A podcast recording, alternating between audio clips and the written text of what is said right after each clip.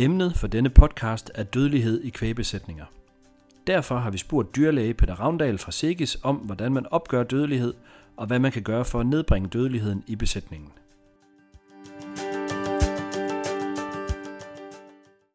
Jamen, vi gør det i Danmark traditionelt ved, at vi har døde køer som en gruppe. Så har vi øh, dødfødte kalve, og det er dem, der er dødfødte, og så dem, der dør inden for et døgn. Og så den tredje kategori, som vi plejer at kigge på, det er kalve, der dør fra 1 til 180 dage efter de er født. Når man kigger på dødeligheden, så bliver den opgjort som et simpelt tal. Det fortæller dog sjældent hele historien om, hvordan konen egentlig døde. Det kan, være, øh, det kan faktisk være ret vanskeligt, øh, og det kommer selvfølgelig an på, hvad det er for et af de tre kategorier, køer, kalve eller dødfødte kalve, vi, vi kigger på. Øh, for køerne er det nok særligt vanskeligt, fordi årsagerne kan være, kan være rigtig mange, Øh, og, øh, og tit så har man måske ikke et helt klart billede af, hvorfor konen egentlig døde. Øh, så, øh, så der skal man måske starte der og, og tage fat i sin dyrlæge typisk, og, og bede om at få foretaget nogle obduktioner, så man kan finde ud af, i hvert fald nogle af køerne, for dem obduceret, så man kan finde ud af, hvorfor de egentlig døde. Og øh, derfra så må man jo så gå videre og, og kigge på, øh, på de procedurer, man har i, øh, i stallen. Og det kan være meget forskelligt, og, og forskelligt fra besætning til besætning. Hvad der fungerer godt i en, kan måske ikke fungere godt i en anden. Noget af det, som er helt afgørende i hvert fald ved køerne, det er, at, øh, at man opdager en ko, som er ved at blive syg, opdager hende så tidligt som overhovedet muligt. Det er altså en, en dag for sent, det kan, være, det kan faktisk være afgørende for, at hun ikke kommer sig og dør, i stedet for at kan gå tilbage til produktionen. Så det her med at se på køer er meget vigtigt, og have en god landmandsfornemmelse for, hvornår en ko øh, fungerer godt, og hvornår hun egentlig trænger til lidt hjælp. Og det kan faktisk være, at hun bare skal tages ud af sengebogsafsnittet og over i et aflastningshold og gå der i nogen tid. Så vil hun i en del tilfælde kunne komme sig og komme tilbage til produktionen igen. Hvordan gør man det rent praktisk? Det lyder som en nem måde at holde sine køer i live på. Det er også nemt, hvis man har 10 køer, men det har man jo ikke. Man har jo 200 i snit, øh, så, så det er jo det, der gør det meget vanskeligt. Det er, at man har ikke særlig meget tid per ko per dag. Øh, så derfor så skal man øh, måske lægge sig fast på nogle helt bestemte ting, som man vil kigge efter. Så noget som, om hun ligger lidt for længe i sengeboksen, ikke er opmærksom på, når man kommer hen til hende. Øhm, har et mat hårlag, har lidt indfaldende øjne, eller lidt, øh, lidt sådan et stigende blik, øh, i ansigtet eller i, i udtryk i øjnene. Øh, selvfølgelig, hvis der er skader, hævelser, hævelser i yveret, eller hun halter og sådan nogle helt tydelige ting, skal man reagere på. Men også den her almene ting, hendes almene tilstand, øh, hvordan har hun det egentlig? Det skal man, øh, det skal man faktisk have et, øh, et godt blik for. Og det kan man lære sig, øh, så, så hvis man synes, man, øh, man kommer lidt for sent nogle gange, så, så må man gribe fat i, i sin, typisk sin dyrlæge, som vil kunne øh, hvad hedder det, kunne guide en lidt med i, hvad det er for nogle små ting, man skal kigge efter. Med hensyn til kalve, forholder tingene sig en smule anderledes. Ved kalven er det også meget, at man skal, man skal holde opsyn med dem, og, og, og to gange om dagen, for det kan også gå virkelig stærkt der. Og, og øh, ved kalven er det jo tit sådan, at, at dødeligheden den stiger meget om vinteren i forhold til om sommeren, og det er typisk noget diarré, noget lungebetændelse, de dør af, men det kan selvfølgelig også være andre ting. Øhm, og der er det meget vigtigt, at man øh, udover selvfølgelig at holde øje med, med, med kalvene, ligesom ved køerne, se efter de små tegn på, at en kalv ved at blive syg, så kan man faktisk gøre meget ved at have nogle helt faste og gode rutiner omkring kalvene. Og, og man kan egentlig gøre meget, og man kan også måske allerede have sat en helt masse i gang med noget pasteurisering af mælk og noget rengøring, nogle faste procedurer.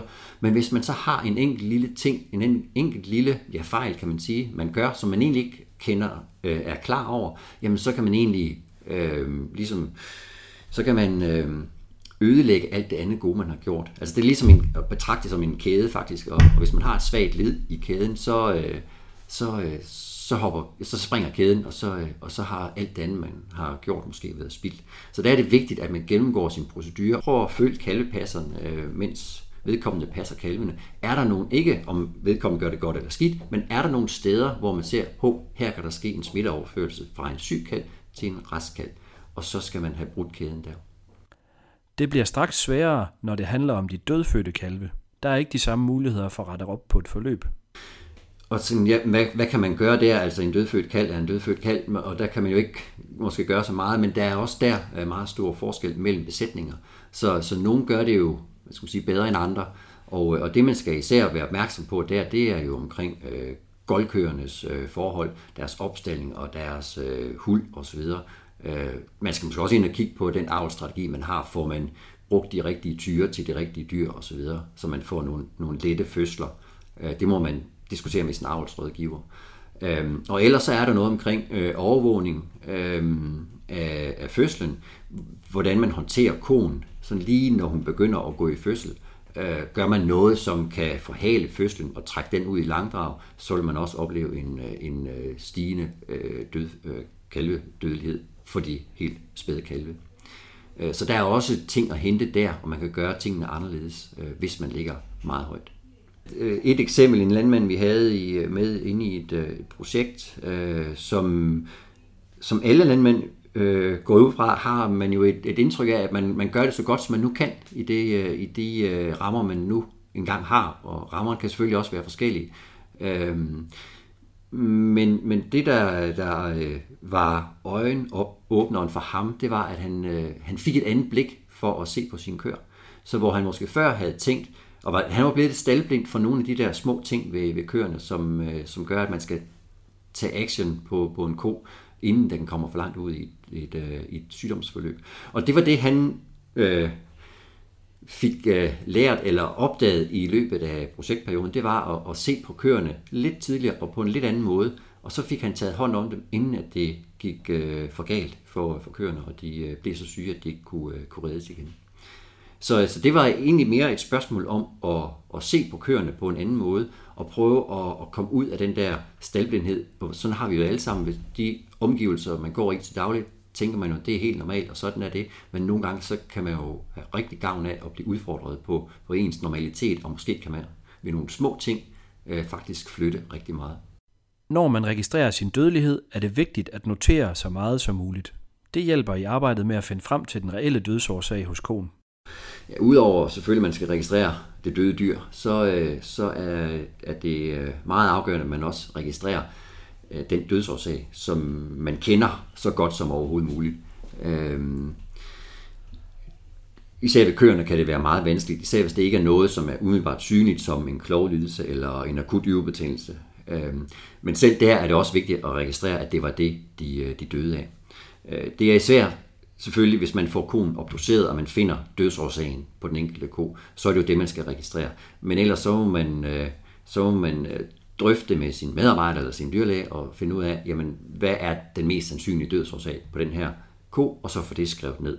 Det er, det er meget vigtigt, så at man over tid i hvert fald har et billede af, hvad er det for noget, der går igen. Øhm, det samme gælder faktisk med kalvene. Der er ikke ret mange, der registrerer der. Men det er egentlig også vigtigt at vide, er det egentlig mest kalde, der dør af diarré, eller der mest lungebetændelse, de dør af, de dør af, og hvor gamle er de, når de dør osv. Det er egentlig faktisk, det er faktisk meget vigtigt at vide, når man skal til at, at, at lave nogle forebyggende indsatser.